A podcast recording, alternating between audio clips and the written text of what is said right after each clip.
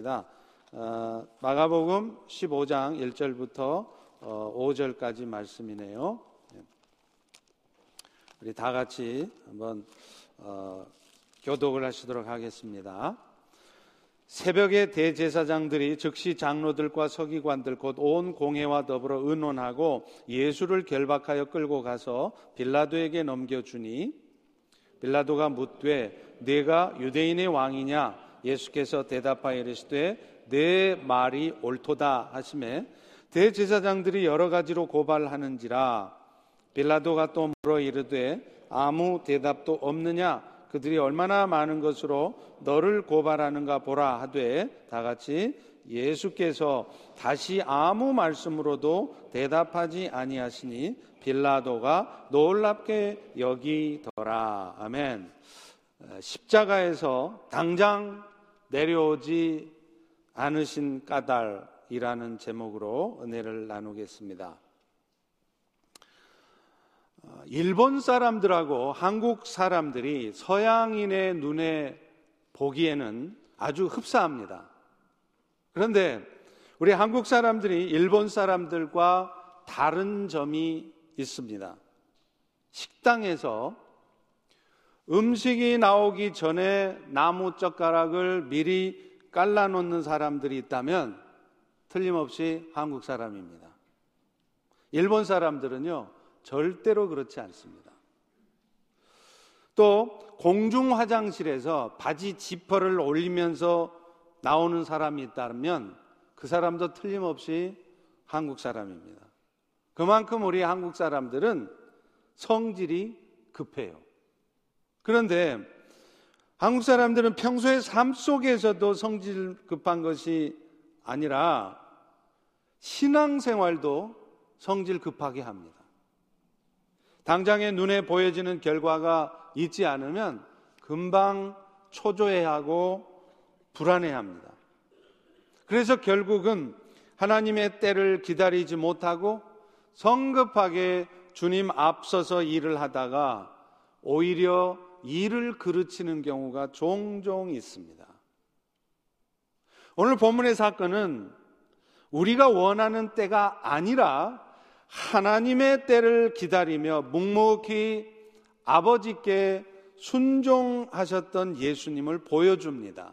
그리고 그런 예수님의 순종이 결국은 우리 예수님으로 하여금 진정한 이스라엘의 왕이 되게 하신 것을 보여줍니다. 그리고 무엇보다도 그런 예수님의 은혜를 입고 살아가는 우리 역시 예수님처럼 그렇게 인내하는 삶을 살아갈 때 비로소 우리 역시 왕 노릇하는 삶을 살 수 있다는 것을 보여줍니다.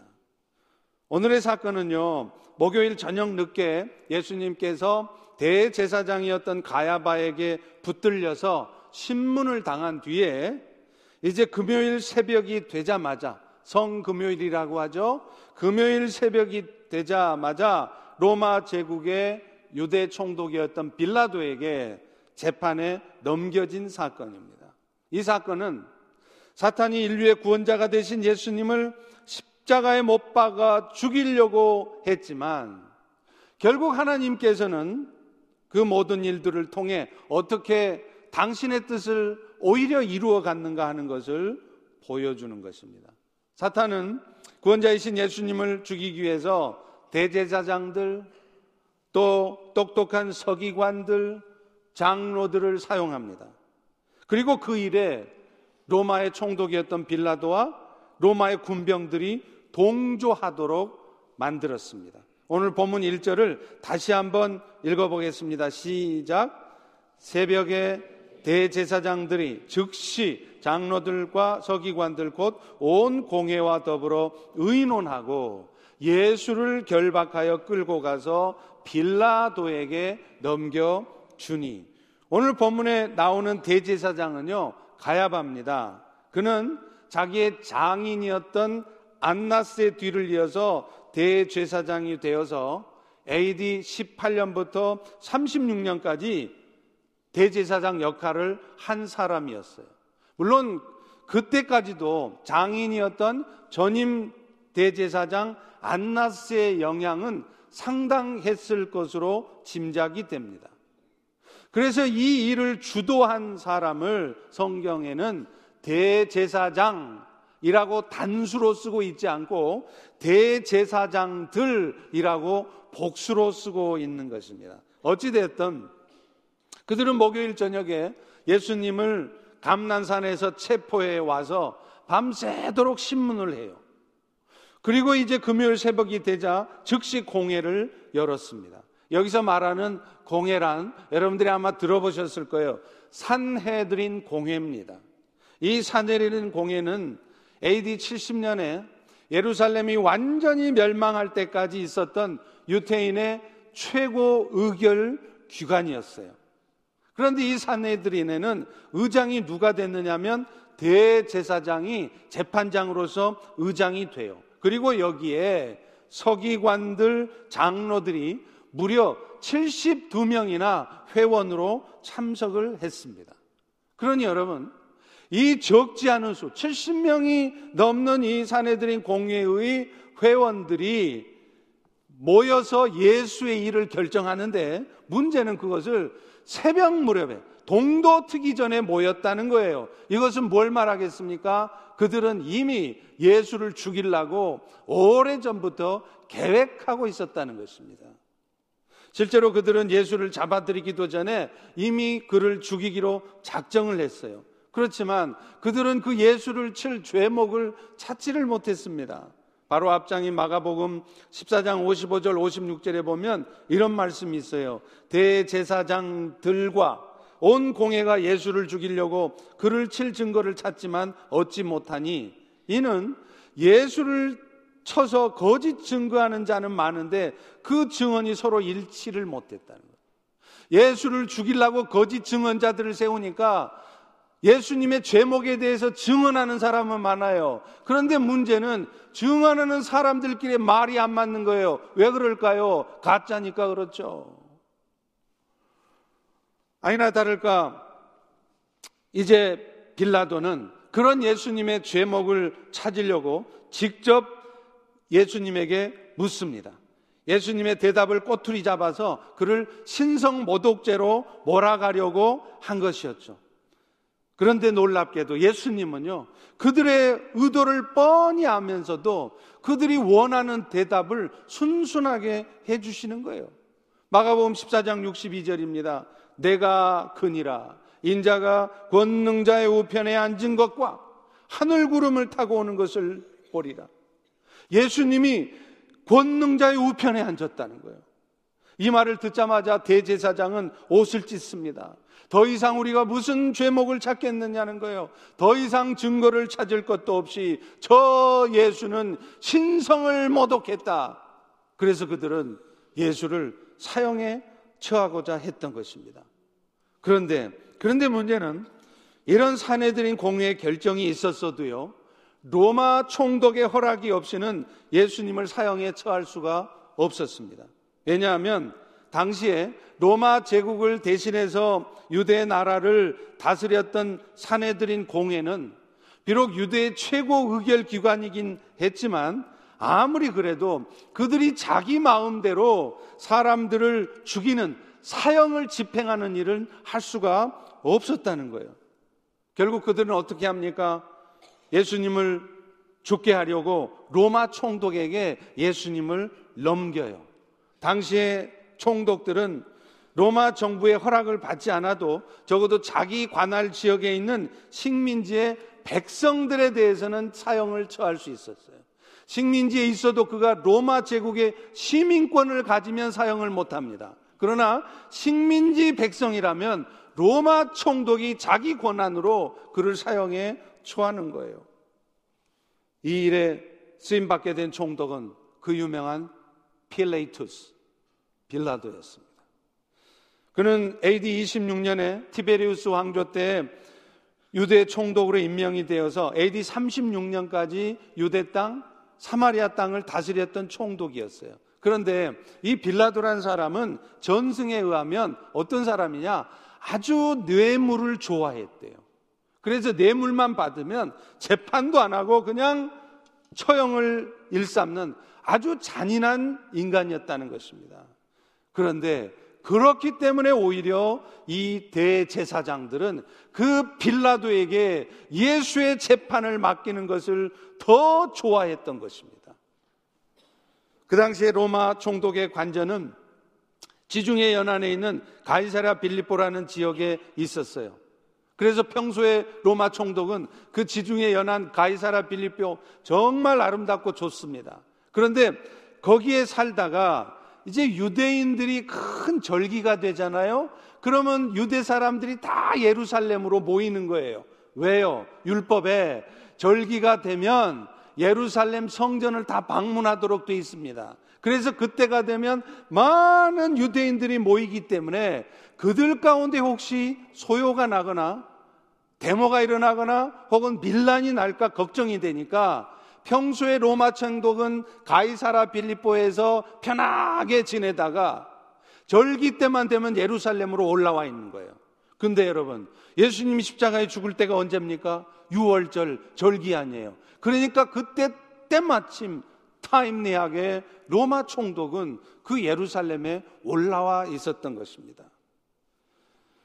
대제사장들과 서기관들이 예수님께 덮어 씌운 제목은 그가 유대인의 왕 행세를 했다는 거예요. 그들은 분명 신성모독죄로 자기들 안에서는 신성모독죄로 예수님을 죽이기로 했어요. 그런데 빌라도에게 가서는 그를 신성모독죄로 고발한 게 아니라 유대인의 왕 노릇을 했다는 죄로 고박을 고발을 한 것입니다. 그들이 이런 죄목을 씌울 수밖에 없었던 이유는 만약에 그들이 예수님을 신성모독죄를 범했다고 고발하면 로마 총독은 우리는 그런 종교적인 이유로는 그를 사형에 처할 수 없다. 그렇게 말할 것이 뻔했기 때문이에요. 그래서 그들은 대신 예수를 반란자로 몰아서 반란군의 괴수인 것처럼 저 사람이 자기 스스로가 유대인의 왕이라고 자처하면서 많은 유대 사람들을 동원해서 로마 제국에 항거하려고 한다. 반역죄인이다. 이렇게 고발을 한 것이었습니다. 실제로 똑같은 사건을 기록한 누가복음 23장 2절에 보면 예수님은 뭘로 고발이 됐느냐면 유태인을 선동해서 혁명을 일으키려 한 죄, 또 로마 제국 황제에게 세금 내는 것을 금하게 한 죄, 그리고 자칭 왕이라 떠들어 대며 백성들을 미혹한 죄, 이렇게 고발을 당했던 것입니다. 결국 그 고발을 듣고 빌라도 역시도 그들의 고발이 정말 확실한지 확인하기 위해서 예수님께 직접 묻습니다. 2절입니다. 빌라도가 묻되 네가 유대인의 왕 맞냐? 그러자 예수님은요 망설임이 없어요. 돌려대지도 않습니다. 곧바로 대답합니다. 예수께서 대답하시되 네 말이 옳다. 그런데 사실 빌라도가 묻는 질문하고요. 예수님이 대답하는 것은 차원이 전혀 달라요. 지금 빌라도가 네가 왕이냐 하고 물었을 때는 세상의 왕이냐는 의미였어요. 실제로 유대 제사장들이 예수님을 고발할 때는 그가 유대인의 왕이라고 자칭한다고 고발했는데 이것은 그를 로마 제국에 반역한 죄인으로 몰아가기 위한 것 아니었습니까? 그러니까 빌라도는 그 예수가 진짜 반역죄를 범한 죄인인지를 보려고 네가 세상 나라 왕이냐 물어본 겁니다. 자, 그런데 이에 대한 예수님의 대답은 예상 밖이에요. 나 유대 왕 아닌데 사실을 얘기하면 그는 얼마든지 풀려날 수 있었어요. 그런데 예수님은 순순히 너무나도 어리석게도 그들의 고발을 인정하는 대답을 하십니다. 그러나 예수님이 말씀하신 왕이라는 것은 지금 빌라도가 묻는 의미의 세상 나라의 왕이 아니었어요. 그리스도로 말미암아 세워질 영원한 하나님 나라의 왕이신 것을 말씀하신 것이었습니다. 그러나 예수님은 그렇게 대답하면 결국은 자신이 반란군의 괴수가 되어서 사형에 처해지게 될 것을 이미 알고 계시면서도 자신이 유대인의 왕이라고 당당하게 말씀하고 계시는 겁니다. 이후에 빌라도는 계속해서 그 예수님을 유대인의 왕이라고 표현을 합니다. 그래서 마침내는요, 예수님이 십자가에 죽으셨는데 그 십자가의 머리맡에, 머리 위에 죄패가 붙여줍니다. 그런데 그 죄패에도 예수님의 제목이 뭐냐? 살인자, 간음자가 아니라 유태인의 왕이라는 죄패를 붙였다는 거예요. 26절에 보십시오. 그 위에 있는 죄패 유대인의 왕이라고 썼고 원래 십자가형에 처하게 되면 그 죄수가 무엇 때문에 저렇게 죽는지 그 죄목을 밝히는데 그 머리 부분에 죄 패를 붙이는데 거기 예수님은 유대인의 왕이 죄였다는 것이에요. 그것도 요한복음에 보면요. 이 유대인의 왕이라는 말을 히브리어, 로마어, 헬라어로 기록을 해 놓은 것입니다. 이건 뭘 의미할까요? 그 당시에 세상의 모든 사람들이 이 예수가 유대인의 왕이라는 것을 다 알도록 그렇게 한 것입니다. 그런데 그런데 놀랍게도 그 일은 로마 총독 빌라도가 한 것이었지만 그 일이 오히려 예수님이 진정한 이스라엘의 왕이라는 것을 증거하는 것이 되었다는 것입니다. 로마 사람들과 심지어는 예수님의 제자들조차도요, 예수님이 말씀하시는 나라는 이 땅의 유대 나라인 것으로 생각을 했었어요. 그래서 그들은 예수님이 나타나서 오병이어의 기적을 나타내잖아요. 심지어는 죽은 자도 막 살려내시잖아요. 그걸 보면서 환호했습니다. 왜입니까? 저 정도의 실력을 가진 자라면 우리 유대 나라를 다시 로마 제국으로부터 독립시켜서 옛날 다윗 왕 시대 영화로운 삶을 우리에게 살게 해줄 것이다. 그래서 그들은 예수님을 쫓으며 칭송했던 것입니다. 그러나 예수님이 그렇게 하셨습니까? 그렇게 하지 않자 그들은 곧바로 돌변해서 저 예수를 십자가에 못 박아라 이렇게 했던 것이죠. 그러나 예수님이 말씀하신 나라는 이 땅의 나라가 아니라 영원한 생명의 나라였습니다. 그 나라의 왕으로 이 땅에 오신 것을 말씀하신 거였죠. 사실 그것은 사무엘하 7장 12절 13절에도 보면 이미 하나님이 다윗 왕에게 약속하신 것이었습니다. 다윗이 성전을 짓기 위해 하나님께 기도할 때 하나님은 다윗에게 약속을 하세요. 이것을 우리는 소위 다윗 언약 이렇게 얘기를 합니다. 그런데 그 내용이 뭐냐? 결국에는 다윗의 후손으로 오실 예수님을 통해서 이 세상 나라에 하나님의 나라를 세울 것을 약속하신 것입니다.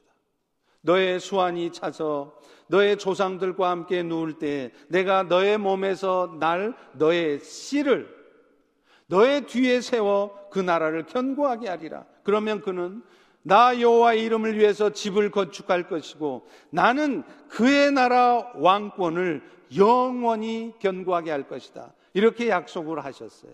그런데 여기서 내 몸에서 날씨라는 것은 누굴 말하겠습니까? 다윗 왕 아들인 솔로몬 왕을 말하죠. 그리가 그리고 그가 여호와 이름을 위해서 성전을 건축할 거라는 말씀은 무엇일까요? 그게 솔로몬 왕이 여호와 하나님을 위하여 하나님이 거하시는 성전을 짓게 하겠다는 거예요. 그런데 여러분, 하나님은 다윗에게 단순히 그냥 솔로몬이 성전 지을 거라고 이 말을 하신 것이 아니었습니다. 궁극적으로는 다윗의 후손, 유다 지파의 후손으로 오실 예수. 지금 대제사장에게 고발을 당해서 십자가에 죽으실지도 모를 그 예수를 통해서 영원한 하나님의 나라를 세울 것을 말씀한 것이었어요. 그래서 사무엘하 7장 13절에 나오는 그가 내 이름을 위해 집을 건축할 것이라 이 말은 하나님이 거하시는 성전이요 바로 예수 그리스도를 통해서 이루어질 하나님의 나라를 얘기한 것입니다. 그리고 하나님은 그 일들을 그리스도를 통해서 이루기 위해서 하신 일이 뭐냐? 그 예수를. 그 예수를 세상의 왕이 아닌 영원한 하나님 나라의 왕으로서 그 왕권을 견고하게 하시겠다고 말씀하신 것입니다. 실제로요, 예수님은 십자가의 죽음 후에 3일 만에 부활하십니다. 그래서 그 부활하심을 통하여서 자신이 사탄을 이기시고 사망을 이기신 진정한 왕이신 예수라는 것을 증거했습니다. 그래서 예수님은 부활 승천하신 후에도 제자들을 떠나면서 마지막 제자들에게 남길 때 무슨 말씀을 하십니까? 마태복음 28장 18절에 보면 예수께서 나와 말씀하여 이르시되 하늘과 땅에 모든 권세를 내게 주셨으니. 이제 예수님이 하늘 권세뿐만 아니라 땅의 모든 권세도 다 가진 왕으로 하나님께서 세워 주셨으니 이제 이제 너희는 모든 족속에게 가서 인도건 인도네시아건 아프리카건 가서 그 모든 족속을 제자 삼는 일에 집중해라. 그러면 왕인 내가 하늘과 땅의 모든 권세, 사탄 사망 다 이겨놓은 그 권세를 가진 왕인 내가 너희와 함께 할 것이다. 할렐루야, 할렐루야, 할렐루야! 이렇게 말씀하신 것이에요. 예수님은 하나님으로부터 받은 왕권을 가지고 택한 백성들의 나라인 하나님의 나라를 세우시고 그 나라의 왕으로 자기 백성들을 다스리시고 지키시겠다고 말씀하신 것입니다.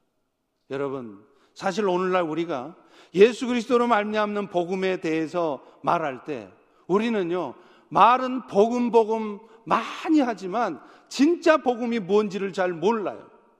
우리는 복음하면 십자가에서 죽으신 예수, 다시 말하면 대제사장으로서 우리의 죄를 대속하신 예수님에 대해서 말을 합니다. 그러나 여러분, 그것은 가짜 복음은 아니지만 반쪽 복음입니다. 복음에는 또 다른 부분이 있습니다. 그것이 무엇입니까? 그 십자가에 죽은 예수는 죽음에 묶여 있지 않았다는 거예요. 부활하셨다는 거예요. 그래서 자기 자신이 이 세상에 어떤 사탄도 어떤 사망의 역사도 세상 권세도 다 이기신 왕이신 것을 증거하셨다는 것입니다. 다시 말하면 십자가에 죽으신 예수는 이 세상의 왕이신 예수라는 이 사실, 이것이 복음이라는 것입니다. 사실 오늘날 사탄이 어떤 역사를 우리 가운데 나타내도 우리 안에 계시는 그분께서 이미 사탄의 권세를 이겨놓으신 왕이시라는 이 사실을 붙들면은요, 사실 우리는 별로 걱정할 게 없어요. 두려워할 일도 없습니다. 왜 그렇습니까? 사탄이 버려놓은 그 모든 역사를 하나님께서는 왕이신 예수께서는 바꾸어서 이 모든 사탄의 역사가 오히려 하나님의 선한 뜻을 이루시는데 사용되도록 하시기 때문이라는 거예요. 그렇기 때문에 우리는 당장의 눈앞에 펼쳐진 상황을 보면서 그저 염려하고 불안해하고 두려워하는 모습으로 살아가지만 이 불안해 보이는 이 두려워할 수밖에 없는 이 모든 상황이 결국에는 왕이신 예수님 때문에 선한 하나님의 뜻을 이루는데 사용되어진다는 것을 안다면 우리는 그렇게 두려워하지 않을 수 있는 것입니다. 여러분, 민수기에 보면요. 모압 왕 발락이 이스라엘을 미워했어요. 그래서 이스라엘을 저주하려고 어떻게 합니까? 발람을 불러요. 발람을 불러서 네가 저 이스라엘을 저주해 줘라. 그런데 이 발람이 이스라엘을 저주하려고 이 모압 땅으로 오는데 하나님께서 친히 발람에게 나타났습니다. 그러면서 민수기 22장 12절에 보면 이렇게 말해요. 하나님이 발람에게 이르시되 너는 그 백성을 저주하지 말라. 그들은 복을 받은 자들이니라. 이스라엘이 복을 받은 자라고 말씀하시는 거예요. 왜 그렇습니까? 그들이 복을 받은 자인 것은 비록 발락 왕이 이스라엘을 저주하라고 발람 선지자를 데려왔지만 그는 자기 입으로 이스라엘을 저주만 하려고 하면요. 하나님께서 그 입술을 바꾸세요. 그래서 저주의 말이 나가는 게 아니라 축복의 말이 나가버리는 거예요. 그래서 민수기 23장 11절에 보면 그런 발람을 향해서 모아방이 이렇게 말합니다. 그대는 어찌하여 이같이 행하느냐? 내가 나의 원수 저 이스라엘을 저주하라고 그대를 데려왔거늘 그대는 오히려 저주가 아니라 축복을 하는구나. 여러분, 이게 뭘 말합니까? 이 땅에 살아가는 여러분들에게 사탄이 어떤 역사를 벌여도 하나님께서는 그 모든 사탄의 역사가 여러분을 향한 하나님의 뜻이 이루어지는데 사용되게 하신다는 거예요. 그래서 그 저주가 축복이 되게 하시는 분이라는 것을 우리에게 보여주는 것입니다. 그렇기 때문에 여러분, 우리가 복음으로 산다는 게 뭐예요? 복음의 능력을 나타낸다는 게 뭡니까? 여러분의 지금 처한 상황이 어떤 상황이어도 먼저 여러분이 God works. 하나님이 지금 이 순간에도 일하고 계신다는 것을 먼저 기억하고 그 말씀을 붙드는 것입니다. 여러분, 이 말이요.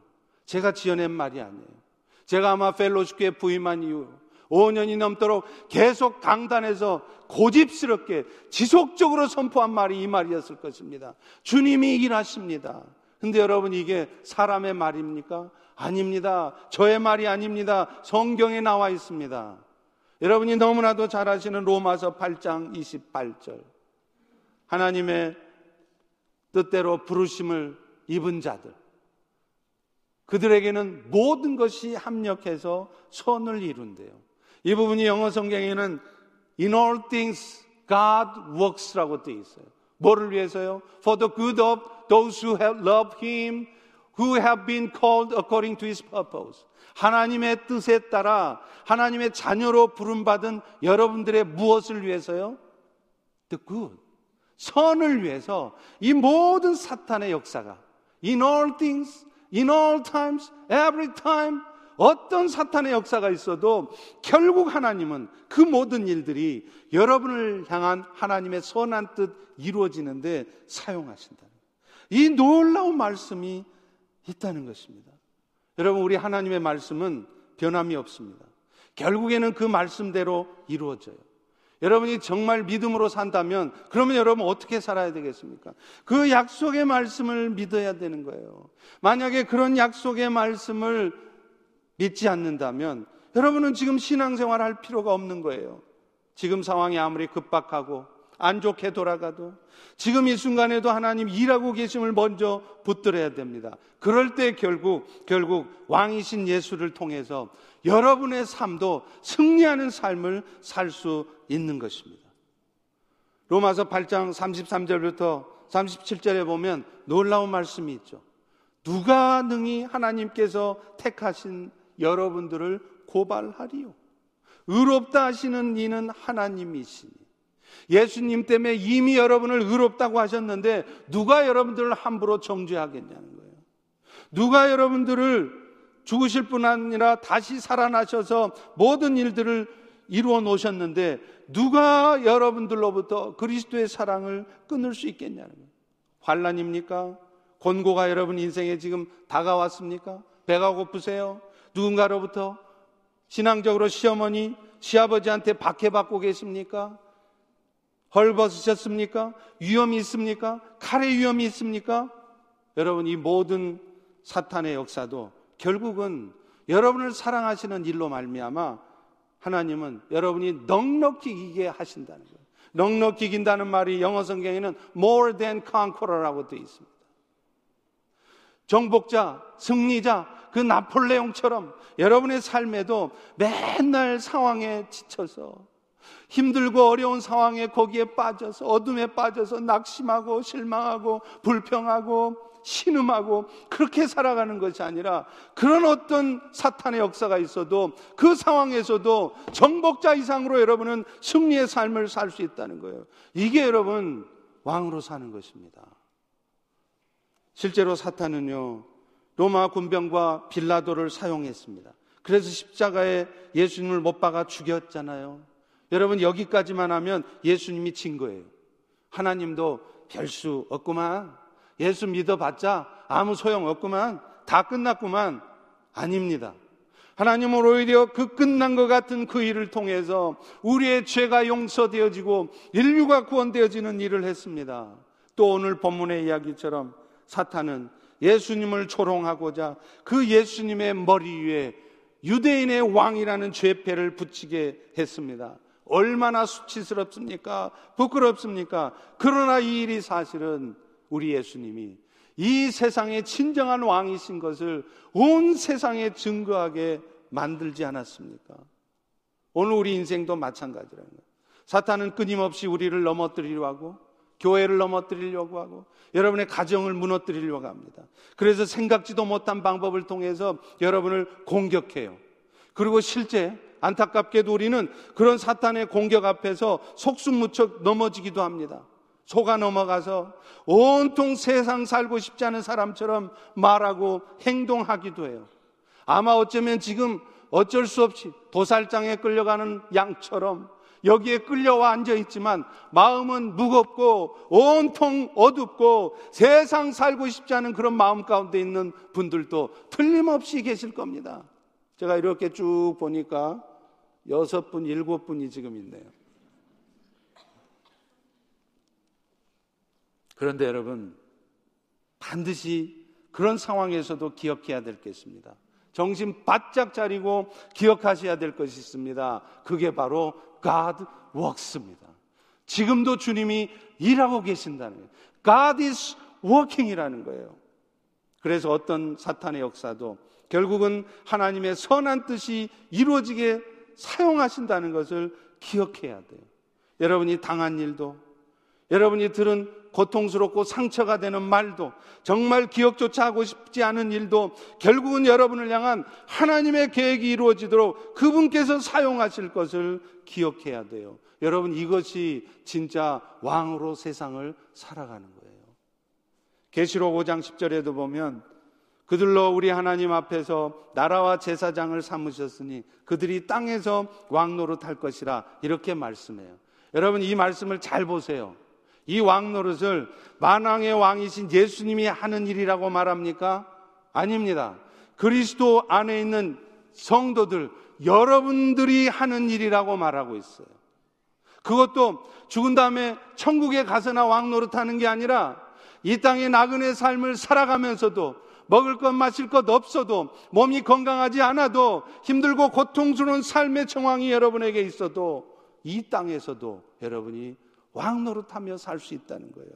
그럼 어떻게 사는 게 왕 노릇하며 사는 거예요? 무엇보다도 그런 사탄의 역사 앞에 여러분의 마음을 뺏기지 않는 겁니다. 여러분이 두려워하지 않는 것입니다. 삶의 주도권을 사탄에게 넘기지 마세요. 내 눈앞에 일어난 일 때문에 울고 웃고 하지 않는 것입니다.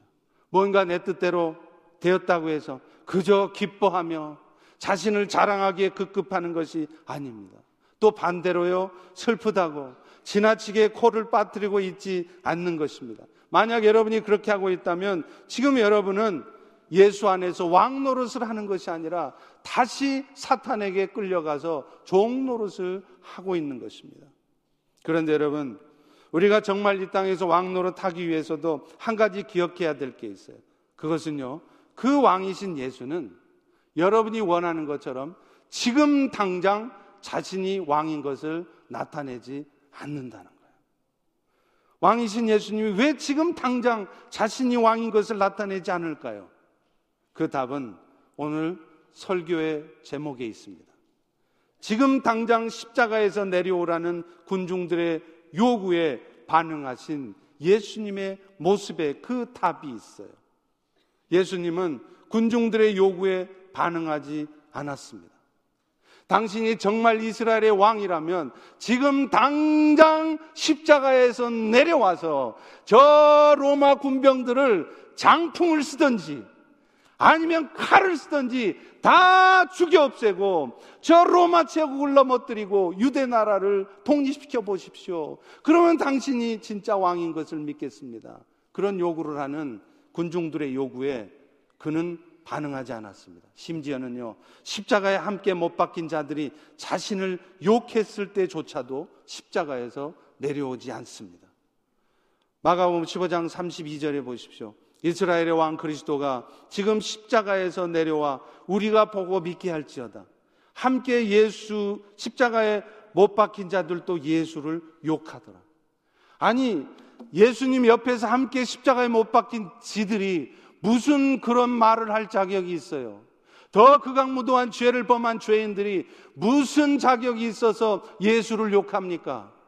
그런 자존심 상한 얘기를 들었을 때 예수님들 당장에 지금 못을 다 뽑아버리고 십자가에서 내려가고 싶지 않았겠습니까? 할 수 있으셨습니다. 그러나 그렇게 하지 않으셨어요. 이유가 뭘까요? 그 답은 여러분이 너무나 잘 아십니다. 그렇게 하면 군중들의 요구는 만족시킬지 모르지만 이 세상을 향한 인류 구원의 하나님의 뜻은 이룰 수 없는 거예요. 오늘 우리도 지금 당장 십자가에서 내려와서 당신의 왕되심을 우리에게 증명하라고 예수님께 외치고 있는지 모릅니다. 내가 바라고 소망하는 걸 다 이루어져서 당신이 정말 왕이라는 것을 내가 믿을 자격이 있는 분이라는 것을 나한테 좀 보여주라고 외치고 있는지 모릅니다. 그러나 그런 우리의 외침을 우리 주님께서 듣지 못하시는 것이 아닙니다. 또 우리가 외치고 바라는 대로 이루어 드릴 수 있는 능력이 없어서도 아니에요. 그분은 지금 여러분을 향한 여러분을 향한 하나님의 뜻이 이루어지도록 기다리고 있을 뿐입니다. 지금 당장이라도 내려와서 여러분이 믿는 예수가 이 세상의 왕이라는 걸 보여주고 싶지만 여러분 때문에 여러분을 향한 하나님의 뜻이 아직 이루어져 있지 않기 때문에 그 때를 기다리고 있는 것입니다. 여러분은 예수님을 십자가에 못 박으라고 외쳤던 군중들처럼 당장 내려와서 당신의 왕대심을 증거하시오라고 외치겠지만 그런 여러분을 향해 하나님은 이렇게 말씀하십니다. 내가 십자가에서 내려갈 수 없는 이유는 바로 너 때문이다. 네가 더 예수님처럼 겸손하고 온유한 사람이 되기를 나는 기다리고 있단다. 네가 아직도 그 세상의 헛것들을 붙잡고 세상 욕심 가운데 살아가기 때문에 그 욕심을 포기하고 십자가에 죽으신 그 예수를 위해서 헌신하는 삶을 살기를 나는 기다리고 있단다. 여전히 너의 생각과 경험과 지식을 가지고만 살아가려 하지 어떤 상황에서도 하나님의 하신 일로 받아들이지 못하며 나의 의지와 나의 힘을 가지고 이루어 가려고 하는 그런 네가 나 여호와를 바라보고 예수님을 바라보고 의지하는 자가 되기를 기다리고 있단다. 이렇게 말씀하세요. 그리고 어쩌면 예수님은 여러분이 생각지도 못했던 더 좋은 것을 주시기 위해서 때를 기다리고 계신지도 모르는 것입니다. 그런데 안타깝게도 우리는 그 뜻을 알지 못합니다. 그저 답답해하고 그래서 우리가 믿는 예수가 무능력해 보이고 그래서 교회는 나왔다 안 나왔다 예수 믿어봤자 아무 쓸모도 없는 것처럼 생각하고 있는 것입니다. 근데 실제로 예수님의 제자들조차도 그랬어요. 그들은 예수님으로부터 직접 아버지의 뜻을 전달받은 사람들이에요. 예수가 십자가에 죽어야 인류 구원을 위한 하나님의 계획이 이루어진다는 것을 제자들은 수도 없이 들었습니다. 그 수도 없이 그들은 예수님의 말을 들었지만 그들의 지금 당장의 관심은 당장 예수님이 십자가에서 내려오는 거였어요. 그래서 그들이 정말 예수가 이스라엘의 왕이라는 걸 보여주는 것, 그게 더 중요했던 것입니다. 아니, 아예 십자가에 달리지 않는 것이 더 왕 같아 보이는 거였습니다. 결국 그들은 예수님이 말씀하신 바를 알지 못했다는 것이죠. 오늘 여러분은 지금 어떻게 하고 계십니까? 그 당시의 군중들처럼 당장의 십자가에 내려와서 당신의 왕 되심을 나에게 증명하라고 외치고 계시지 않습니까? 예수님께서 지금 당장 오늘 여러분들이 마음속으로 바라고 소망하는 것들을 이루어주지 않으시는 이유도 마찬가지입니다. 지금 우리는 알 수 없지만 어찌하든지 결국은 주의 뜻을 이루시고야 말 것이라는 것을 다시 한번 붙드실 수 있기를 바랍니다.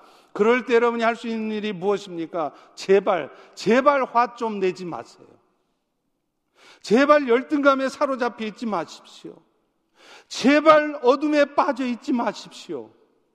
제발 여러분의 인생에 벌어진 일들 앞에 그저 두려워하며 염려하며 두려움에 빠져 있지 마십시오. 이제 그 어둠에서 빠져나오십시오.